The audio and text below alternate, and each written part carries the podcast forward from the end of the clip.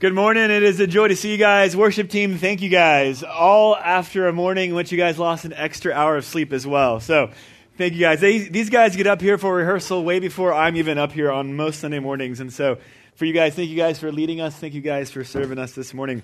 We're going to be Hebrews chapter 8. So, if you have your Bibles, turn to Hebrews 8. Uh, as you're turning there, uh, let me just remind you guys of a couple of things.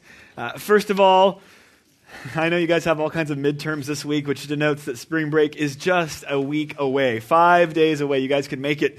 Uh, with spring break coming, uh, just as one reminder for you guys, we do not meet on spring break. So next Sunday and the Sunday after, we will not be here for college. And so uh, we wish you guys an incredible break. We will miss you guys, and we will resume on March 29th. That's a big event weekend, so we'll be back here. So two Sundays off, and then we'll be back in three weeks. So we'll see you guys as you guys hope you guys have a great spring break. Uh, one other thing coming after spring break, if you guys will notice on your uh, tables are these little Parents Lunch postcard deals, all right? And says uh, Parents Lunch 2015, Saturday, April 18th. And so uh, on every Parents Weekend, we've started to do a kind of a parents luncheon. And so if your parents are coming in, we would love to meet them. We'd love to hang out with them. And so on that Saturday at lunchtime, we're going to host a lunch right here for you guys and your parents uh, in the main foyer uh, on that Saturday, April 18th. And so what we'd love for you guys to do is simply uh, just address this to your parents. And so if you'll find it on your table, if you'll simply grab it, grab a pen, put your parents' name and address on it, and then we are going to mail it to them for you. All right? So you don't need to take it with you. You don't need to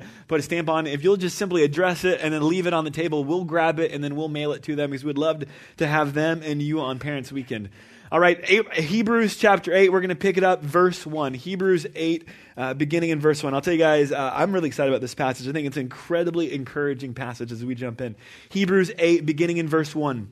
The writer of Hebrews tells us that now the main point in what has been said is this that we have such a high priest who has taken his seat at the right hand of the throne of the majesty in the heavens, a minister in the sanctuary and in the true tabernacle which the Lord pitched, not man. For every high priest is appointed to offer both gifts and sacrifices, so it is necessary that this high priest also have something to offer. Now, if he were on earth, he would not be a priest at all, since there are those who offer the gifts according to the law, who serve a copy and a shadow of the heavenly things. Just as Moses was warned by God when he was about to erect the tabernacle, for see, he says, that you make all things according to the pattern which, you, which was shown you on the mountain. But now he, Jesus, has obtained a more excellent ministry by as much as he is also the mediator of a better covenant which has been enacted on better promises. Why don't you pray with me this morning? Lord, we come before you this morning. We thank you for your incredible grace and lavishness bestowed to us through the person of Jesus Christ. And Father, I pray this morning, Lord, as we look more closely at the nature of his priesthood, Lord, I pray that you would teach us this morning that you would show us the ramifications of the kind of priest he is and the way that it makes a practical difference in our lives day in and day out. The way that the nature of his priesthood changes our own approach to and battle with sin. Uh, Lord, that it would change forever our own feeling of inadequacy before you, Lord, that we would understand that we're adequate in you this morning because of his priesthood and what he's done on our behalf. Father, we pray that you would teach us this morning, that you'd remove distractions, and Lord, that you'd allow our short time here in your word uh, Lord, that you teach us as you see fit, that our discussions this morning would be transformative as we jump back into your word even after this talk, Lord. Father, we ask for these things this morning through your Son and by your Spirit. Amen. Well, I'll tell you guys, uh, one of the incredible privileges I have as a college pastor is that I get the opportunity to officiate weddings often.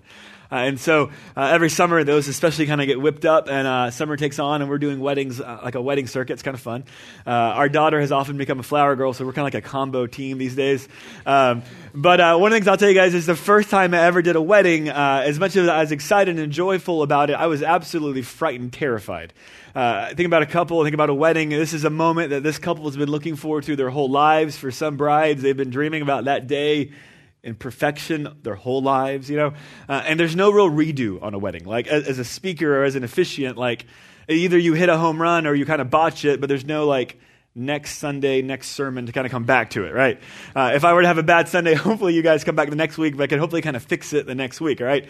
Or if you're a quarterback of a football team, your team loses because you threw three picks, you come back the next Sunday and you fix it in another game. Well, in a wedding, there's, there's one shot at it, there's no other opportunity.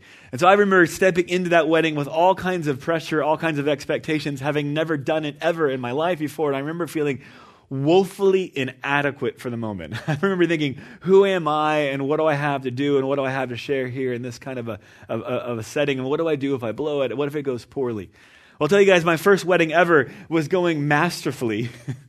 until I hit the wedding vows. All right. And so I was going along and I kind of hit the wedding vows. And at that point in a wedding ceremony, you're, you're kind of in the home stretch. You're almost done. You're almost there. You can kind of relax. You can kind of let your hair down, if you will, if you had hair, uh, whatever, you know. Uh, and so I would hit the wedding vows. I was completely almost done. I'd kind of been almost flawless and per- perfect through it. And I hit the wedding vows and I made one simple little measly pronoun change. And I said it in the wedding vows and I thought something doesn't seem just right. And then the groom repeats back to me exactly what I said, and I thought, oh no. And then the audience realizes what's just happened, and the audience completely loses it because what I did was I had changed a pronoun in such a way that I had the groom promising forever and all of eternity to be the bride. It was horrible. Absolutely horrible. And when that moment happened, the whole crowd just loses it and erupts in laughter. And it took me about five minutes to get them under control. And at that point in time, I remember in the wedding ceremony, the stage lights just got really, really hot. And I just wanted to run. Like, I just wanted to get so far away. I think I talked about 100 miles an hour the rest of the service. I just wanted to get done with the ceremony. I felt so embarrassed. All of those feelings of inadequacy came flashing right back, proven to be true. All right? Uh, in, in, many ways, though, I, I don't know if you guys have had those moments in your life where you just feel, as you step in towards something, you just feel woefully inadequate. Maybe it's for you guys this week because you have four midterm midterm tests that are coming up. You're like, how am I going to get through this week? Uh, maybe for you guys, it's been a girl that, or a guy that you've kind of crushed on for like a year, and you're going to get a first date, and you're thinking, what do I do now? I've wanted this moment for like a year. I'm finally here, and I feel like I don't know what in the world I'm going to do. Maybe it's an interview for you. Maybe there's a situation or a moment in time where you've just felt inadequate and you didn't know what to do. I think for many of us, it's not just true in our kind of normal lives, but even in our spiritual lives, we have those moments all the time where we just feel woefully inadequate. Maybe you have a sense that God's calling you or leading you to something, and you think, how in the world do I step in and through that moment? Maybe you're completely clear as to all the commands and what God has called you to do and how He's called you to obey. But maybe even in your own battle with sin, you feel woefully inadequate time after time after time. Maybe a friend has gone through a tragedy and you feel compelled that you got to step into a moment and you need to speak and you feel woefully inadequate. You have no idea what to say. You have no idea what to do in that moment. If you've ever felt like that or if you feel like that, Hebrews chapter 8 to me is one of the most encouraging passages in this entire book. Uh, last week, as we looked at Hebrews chapter 6, it was one of the most challenging passages in our book. Uh, in Hebrews 8, though, I think that we're going to look at this morning is one of the most encouraging passages in our book. Hebrews 6 is all about a people group who were struggling in immaturity. They should have been teachers, but they were still spiritual infants. Hebrews 8 is going to be how these people move from infancy in their spiritual lives to maturity. Hebrews 8 is going to be how they move and they become teachers and they become leaders. In fact, it's really interesting to me as you think about the book of Hebrews, a group of people who were under persecution. Christianity at the time that was nothing more than a cult that was being persecuted. In a few short hundred years, this Christianity, this little dismissed and hidden cult that is under the radar, will become the official religion of the Roman Empire.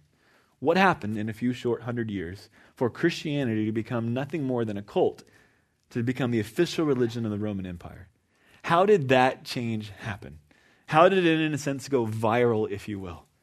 Hebrews 8 is going to be really the, the secret to that. Hebrews 8 is going to show you how this group moves from infancy to maturity. Hebrews 8 is going to show you how this people group and how this thing called Christianity is going to move from cult to official religion of the Roman Empire. Chapter 8 and the truths in it, I'll tell you for me as I walked through college, were some of the most transformational of anything I discovered in the spiritual life in college. Chapter 8 and the truths that are here transform me and changed me more than any other passage and any other set of truths that I ever ran across in college. If there is one text in this book I could teach you, it would be Hebrews chapter 8 there's a set of principles or a set of truths I could unpack for you in your college time. It's what we're going to see here in Hebrews chapter 8. Hebrews 8 takes this religion from cult to official religion of the Roman Empire. Hebrews chapter 8 and the truths here flip the script completely of the, of, uh, of the Roman Empire at the time. And if it could do that for the Roman Empire, then what Hebrews 8 can do in our little old lives is absolutely revolutionary and transformational. Let me show you what's here. Hebrews chapter 8. As we jump in, we've been kind of walking through this book, and verse, verse 1 of Hebrews 8 kind of resets us as to where we are in the book. Hebrews chapter 8, verse 1, the writer of Hebrews tells us that now the main point in what has been said is this that we have such a high priest. What the writer of Hebrews is going to do in chapter 8 is going to continue to unpack for us exactly what is the nature of the priesthood of Jesus Christ. And if you've been with us all spring, really this continues to be the theme we've looked at through much of the book that not just of the priesthood of Jesus, but of the superiority of Jesus. That as we've been walking through the book of Hebrews, the writer of Hebrews has been comparing Jesus to a whole set of examples and people that he's going to be compared to. In chapters 1 and 2, we saw that the writer of Hebrews compared Jesus to prophets and to angels and said that Jesus is better than them. That Jesus is better than the prophets of the Old Testament, and Jesus is even better than angels. In chapters 3 and 4, we saw the writer of Hebrews compare Jesus to Moses, and he says that Jesus is even better than Moses. And what he does, beginning of the end of chapter 4, all the way through chapter 10, is really the crux of the book, and it hangs on the theme that Jesus is better than the Old Testament prophets, or the Old Testament priest, excuse me, that he's better than the Old Testament priest. Ryan Pell kind of opened up this section for us a couple weeks ago. And really, this morning, we're going to jump into this even more. We're going to see really that Jesus' priesthood is going to show us that he is better than our own inadequacy. That Jesus' priesthood is going to change uh, the game in the sense of how we deal with and how we wrestle with inadequacy in our lives. And so, if you've ever felt that way, then Hebrews 8 really takes that thing and it flips it upside down for us. Because we're going to see two basic things this morning. The first is this that Jesus, as priest, has a better priestly place. That as priest, he has a better priestly place than the Old Testament priests in the place that they served. Hebrews 8, beginning in verse 2 again. Notice what we find, actually beginning in verse 1, that we have such a high priest who has taken his seat at the right hand of the throne of the majesty in the heavens, that this priest, this Jesus, he sat down at the right hand of the throne of the majesty in heaven. He's set down and he's in a place that is very much different than the place of all of the Old Testament priests. And the writer of Hebrews continues that and explains that further when he says in verse 2 that he's a minister in the sanctuary and in the true tabernacle, which the Lord pitched and not man. For every high priest is appointed to offer both gifts and sacrifices, so it is necessary that this high priest also have something to offer. Notice where this priest is. Notice where Jesus is. Now, if he were on earth like the Old Testament priest, he would not be a priest at all, since there are those who offer the gifts according to the law, who serve a copy and a shadow of the heavenly things. Just as Moses was warned by God when he was about to erect the tabernacle. For see, he says that you make all things according to the pattern which was shown you on the mountain. The writer of Hebrews is comparing the Old Testament priests to this priest, Jesus, and he's comparing them on the basis of the place that they reside. And what he's saying is that they, the Old Testament priests, resided and they served in a temple or in a tabernacle that was erected by men on earth, but this Jesus serves in a tabernacle that's the true tabernacle that resides in heaven as he's set down on the right hand of the throne of the majesty on high. This Jesus is in a superior place than the priests of the Old Testament, which is why he's better than them. He's in a better place. And specifically, as he talks about the Old Testament priests, notice the way that he talks about them. He says that they are on earth and that they are, uh, verse 5, who serve a copy and a shadow of the heavenly things. In a sense, the priests of the Old Testament were playing pretend. Uh, some of you guys know this, but we have two kids in our home right now uh, who have wild imaginations. Uh, just yesterday morning, uh, Caroline, my daughter, and I uh, took off for a little carnival at public school really close to us, and we came back and we decided we'd play a little joke on mom, Marcy, all right? Uh, and so we thought it'd be great. They had this little area where you could get like a fake cast kind of put on your arm. We thought this would be awesome. And so on the way home, we called Marcy and we are like, hey, just want you to know, Caroline's had a little accident don't worry, it's nothing big. And so we show up with this cast on Caroline's arm, at which point Caroline cannot hold it together. She can't even look at Marcy. And so she just wants to bust out laughing. So she's got her head buried in my chest, all right? And it didn't last more than three seconds. Marcy saw through it the entire way. But our kids love imagining right now. Cole, our little boy who's like two and a half, he loves to pretend mow. He loves to pretend drive. He loves to pretend cook. Sometimes he even likes to pretend obey. I mean, just he's pretending all the time, all right? Now, as much as they like to pretend and as, ima- as wild as their imaginations are right now, the imagination and the pretend never is an adequate substitute for the real thing.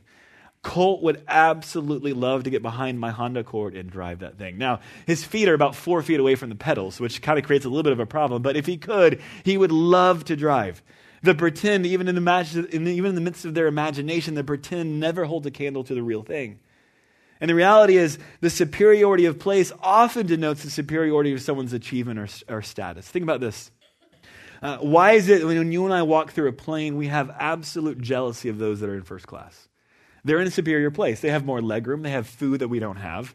And we walk past them and they look at, us, look at us as if they realize that we know that they're better people, right? They're better people than us, which is why they're in a better spot. Or you look at the person who's sitting courtside. Or you think about the person who has a special card who gets access to a special level to get a penthouse suite in a hotel. They're just better than us. Okay, they're not. But it feels like that way, right? Right? They're in a better place. Really, what the writer of Hebrews is trying to say to you and I is that Jesus is in a better place and he's not playing pretend. And because of that, he's, in a, he's a better priest and he can deal with our issues better than any other priest can. If you're going to take a girl out on a date, do you want a pretend chef or do you want someone who can really actually cook for you? You want the real thing. In the midst of your own inadequacy, in the midst of your own sins and your own struggles, do you want a priest who can actually reside on your behalf and represent you before God, or do you want to pretend one who imagines and kind of plays dollhouse for you? I want the real thing. I don't want to pretend counselor helping me unpack my issues. I want the real thing. What the writer of Hebrews is saying to his audience is that Jesus is the real McCoy. He's the real deal. He's not playing pretend. He's in a place that's unlike the Old Testament priests. They don't even hold a candle to him. He's the real deal, which is why he can hope for us, he can represent us, he can impact our lives in a way that the Old Testament priests never could. But what's really transformational about this section, what's really unpacked here, is not the place that Jesus resides, although it is superior, even more so, it's his promises. That Jesus has a set of priestly promises that are way more significant and way better than anything the Old Testament priests had. And what he's going to say in verses 6 and on is a little bit complicated, so let me try to unpack it for you, but it's this simply this that the promises that this priest brings you and I blow away anything that the Old Testament priest could have brought you and I. And he's going to highlight it based on the different covenants, the different agreements that they oversaw. Notice what he says in verse 6. But now Jesus has obtained a more excellent ministry by as much as he is also the mediator of a better covenant, which has been enacted on better promises. Well, what is a covenant? A covenant is something we see often throughout much of the Old Testament. A covenant is an ancient version of what we would call a contract. Nothing more, all right? A covenant is simply a contract between two parties with specific terms and promises. So when you and I sign an agreement or we sign a contract, it's between us and whoever else is signing it, and our signing it is our way of saying we're in. We're agreeing to it, or a handshake. In the Old Testament, you had all different kinds of covenants. You had some covenants that were sealed by, uh, they'd take little pins, uh, little uh, pieces of salt from salt packets and they would transfer it. I don't know what's going on. It's kind of weird, but that's what they did, all right? They would exchange sandals. That's just the way that they signed covenants, all right? Or sometimes they'd actually kill an animal and with its blood they would seal a very serious covenant. And what you're going to have happening here in Hebrews chapter 8 is that the writer of Hebrews is going to detail two different covenants. One covenant that the Old Testament priests were over and uh, residing over, and one covenant that Jesus is residing over. And based on those two covenants, he's going to compare them and say that these covenants are different, and Jesus' covenant is better than the Old Testament priest covenant. Let me try to explain it to you as he continues on in verse 7. Notice what he says. For if that first covenant had been faultless, there would have been no occasion sought for a second. So there are two covenants. There's a first covenant and there's a second covenant. Chronologically, the first covenant is the covenant of the priest of the Old Testament. The second covenant is referring to here is the priest or the covenant of Jesus the priest. Specifically, the first covenant that is going to refer to here is what we call the Old Covenant. The second covenant is also what we refer to as the New Covenant. The first covenant or the Old Covenant is also what we refer to as the Mosaic Covenant. It's the law. It's, the, uh, it's what was contained on tablets. It was the list of commands and ordinances that the nation of Israel was to obey. The new covenant is a completely different covenant that was promised to Israel looking toward the future that Jesus himself will inaugurate and bring to fruition. And notice exactly how the writer of Hebrews compares these. Why is the second covenant, why is Jesus' covenant better than the covenant of the Old Testament? Why is Jesus' covenant or the new covenant better than the old covenant? Notice what he says in verse 8. For finding fault with them, he says, Behold, days are coming, says the Lord, when I will effect a new covenant with the house of Israel and with the house of Judah, not like the covenant which I made with their fathers on the day when I took them by the hand to lead them out of the land of Egypt. For they did not continue in my covenant, and I did not care for them, says the Lord. That's strong language. Remember, this is being quoted in the Old Testament. And what's happening is that Israel has disobeyed the law. And because they've disobeyed the law, they're actually, in a sense, kind of in timeout. They're experiencing the discipline of God. And yet, the grace of God is such that even while they're in discipline for their disobedience, God shows up and promises them a new covenant that will allow them to fulfill his promises in a way that the old covenant never did. Notice what the text, notice it says, verse 8, finding fault with them.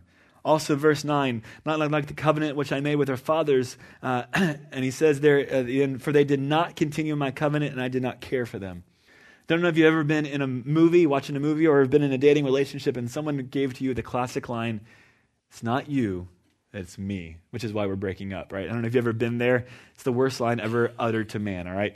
Or to woman. Here's the deal God doesn't play that game. God doesn't say, It's not you, it's me. Actually, what he says is, It's not me, it's, it's actually you.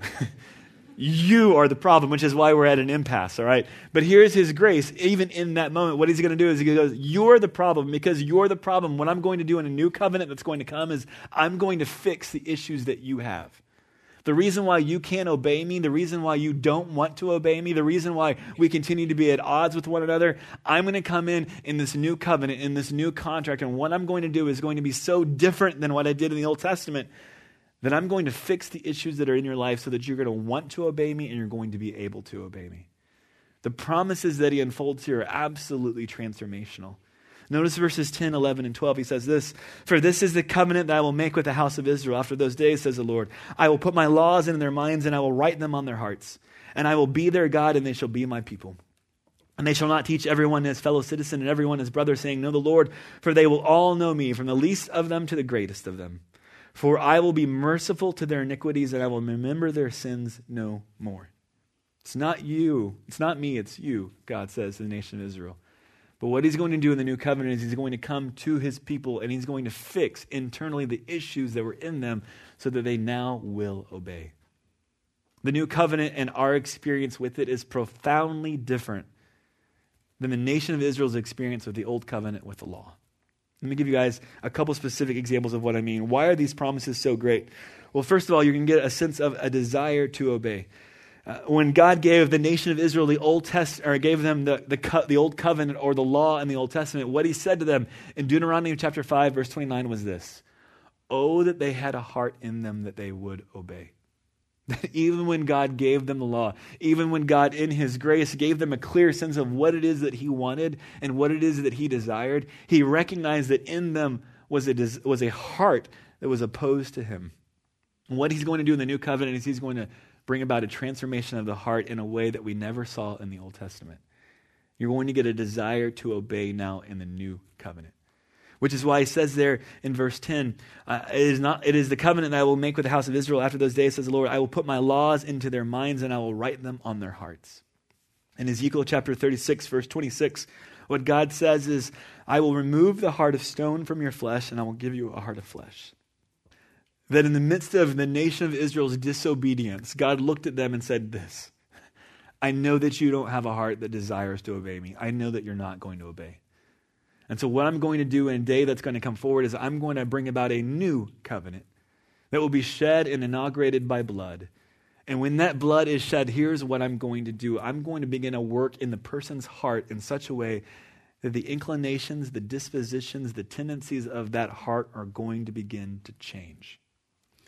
Um, I to this day hate vegetables, which is a little bit awkward when our kids are watching the dinner table and like they're all eating broccoli and I'm like just trying to choke down one. All right, creates a little bit of a problem for Marcy. All right, uh, but um, at least so for me though, growing up, I, I, still to this day remember being at the dinner table and my parents would put food in front of me and there were kind of like a, a holy trinity of vegetables that I had the hardest time with. One was corn, which I, I still to this day hate corn. The second was asparagus, and I still to this day hate asparagus. And the third was sweet potatoes, which I don't know if it's a vegetable technically. But for me, those three were like this holy trinity of vegetables that I could not even fathom consuming. I, I just would want to hurl in the very moment. So if you had that for lunch, God bless you, you're better than me, all right? But my parents would put that down at the dinner table, and they expect me to eat. And they would wait me out, and I couldn't get up from the table until I ate. I would wait them out because I knew they had better things to do than I did. And so eventually my mom would cave and go, if you could just kind of eat this, and it'll be done. So I would just try to choke down like one spoonful of corn, and then I would race it down with milk because I just couldn't handle it. And my dad would look at me with just utter fury. just utter frustration that I would not eat what was good for me. And I remember thinking, it's not my fault that this is the most disgusting thing on the face of the earth, right? Like, if you could just change your frustration and understand my situation, it would be so much of a different deal. But, but what if my dad, who's not all powerful, who can't change anything internally in me, what if he had the ability to actually change my taste buds so that I actually desired to eat what was good? That's actually even sometimes at the dinner table what I long for. I remember thinking, Lord, why can't I just like this stuff? I just can't. I just don't. But what if somehow my taste buds could be changed so that I actually like it? It's a game changer. That's the same kind of game changer that we're seeing here happening from the movement from the old covenant and the law to the new covenant under Jesus Christ. What the writer of Hebrews is trying to tell his audience and what he's trying to tell you and I is that God has changed our taste buds so that we now slowly but surely begin to delight in and actually appreciate and long for righteousness. That's what he's saying. I'm going to put their law, my law on their hearts. It's not going to be an external set of tablets, an external set of commands, but I'm now going to change the very inclination of their heart. I remember a story years ago of a hotel that was out at a pier, and as it looked out on a pier, it had a walkway where you could kind of walk by and look out of the water. And after about 10, 15 years of being there, someone, an employee, thought, you know what? It'd be really bad if someone started to fish here from the pier because they would fish and their lure would go out and come back and hit the glass and maybe shatter the glass or scratch the glass of the hotel as it looked out on the water. So they decided, you know what? We, maybe we should actually kind of prevent this from actually happening. And so they put a sign up on the, the balcony or on that walkway that said, no fishing. 15 years, no one ever had a desire to fish there. All of a sudden, they put up a sign, and guess what? They start having a fishing problem. People all of a sudden start showing up wanting to fish there. Because, see, the, the nature of the human heart is that when there's a law that's put external to us, our initial instinctual response is to push back against it, right? That's why when mom and dad said, eat the vegetables, I was just like, no, no, right? I just don't. I can't. I don't want to. What God is saying here with the new covenant is that when his law comes down, when his expectation and righteousness comes down, he's going to not put it external to us, but he's going to write it on our heart so that the heart begins to change. And it begins to change slowly but surely so that what we desire, if we know the person of Jesus Christ, is that we begin to slowly but surely delight in righteousness more and more. And it's not just that he changes the heart, it's not just that we get a desire to obey, we also get an ability to obey. Paul will say in Romans chapter 8 that the law was weak, that it could not actually cause us to obey the Old Testament law. That when God said, do this, do that, the problem was the heart didn't desire to do it in the Old Testament and there was no ability to actually fulfill it. And so all the law was like was a flashlight that revealed how far we had to go and how imperfect we were. I don't know if Christianity feels that way to you. As if it's a list of do's and don'ts that just say, hey, this is what God wants and good luck with it. That's what life was like in the Old Testament, frankly. That's not what life is like for you and I if we have a relationship with Jesus Christ and if we live under the provisions of the new covenant. It's a very, very different ballgame. It's a game changer because he actually gives us the desire to obey. In Ezekiel chapter 36, verse 27, it's quoted elsewhere in the Old Testament, in which it says this I will put my spirit within you and I will cause you to walk in my statutes. The other provision of the new covenant is that God is going to put his spirit actually in us if we know Jesus Christ so that we will be caused and we will be able to walk in his statutes and to obey. The deficiencies of the Old Testament covenant or the law that Israel lived under was that it did not actually fully forgive sin, it did not give the desire to obey, and it did not give the ability to obey. It was difficult. It was gracious of God in that people now knew what God desired, but they didn't have a desire to do it and they didn't have the ability to do it. What a game changer the new covenant is for you and I.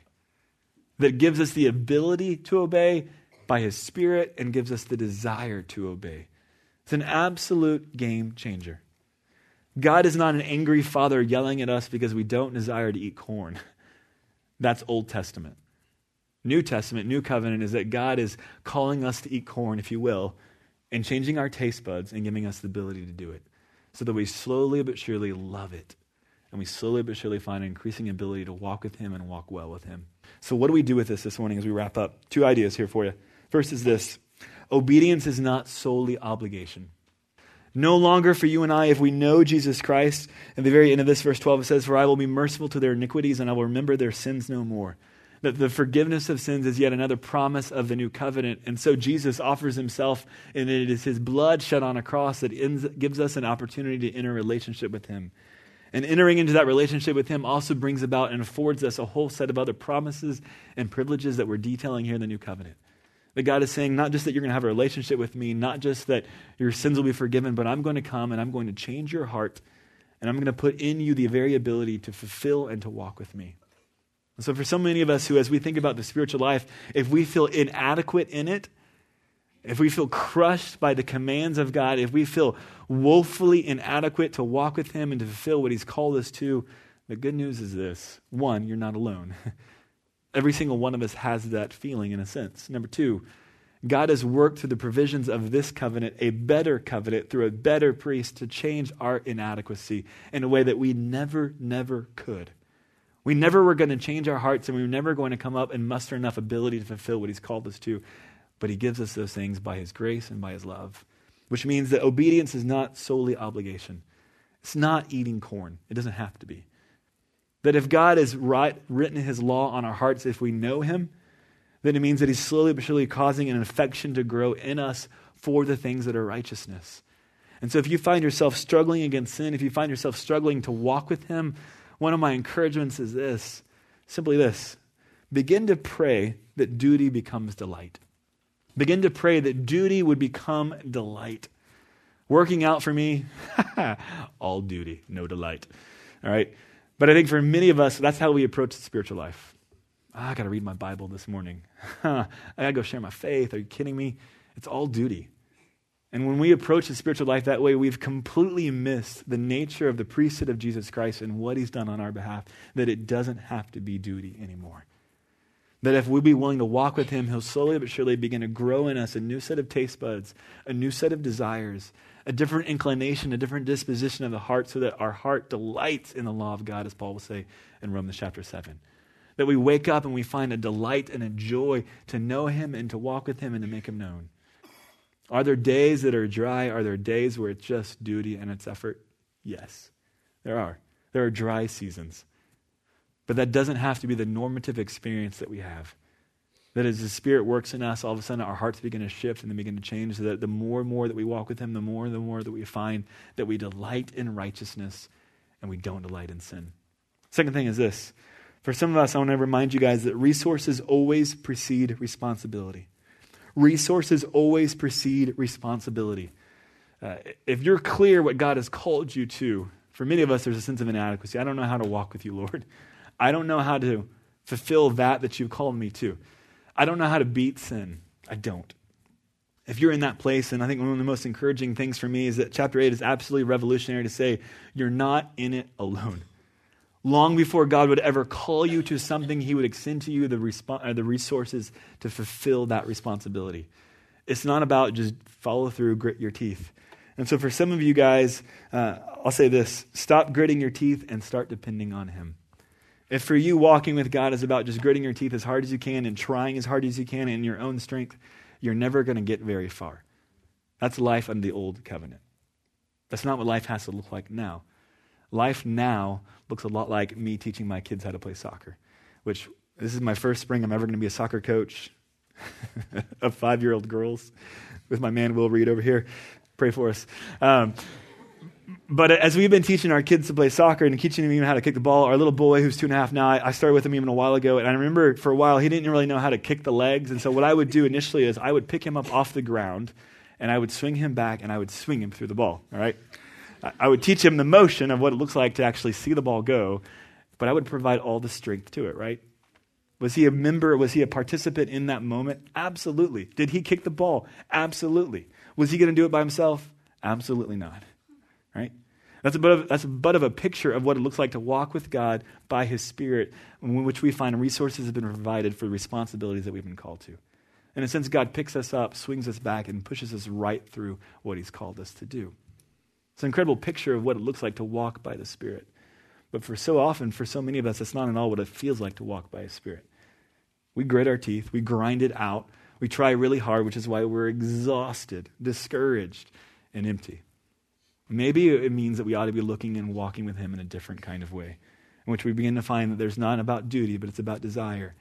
In which we begin to find that He's given us the ability to obey Him. And so we need to stop trying in and of our own resources and strengths and rely on Him and lean on Him, as Paul will speak in Romans 8, walking by the power of the Spirit.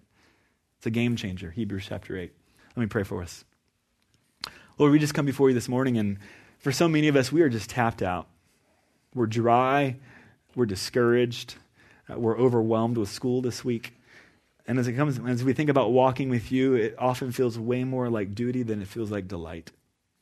And as we walk with you, we think way more about responsibility than we do about resources that you provided us. And I pray that you'd change that in us, that you'd encourage us this morning, that by the priesthood of Jesus Christ, not only do we have the forgiveness of sins, but it's a game changer in the promises it extended to us that we don't have to just fulfill your commands out of gritting our teeth and out of bitterness and out of hatred.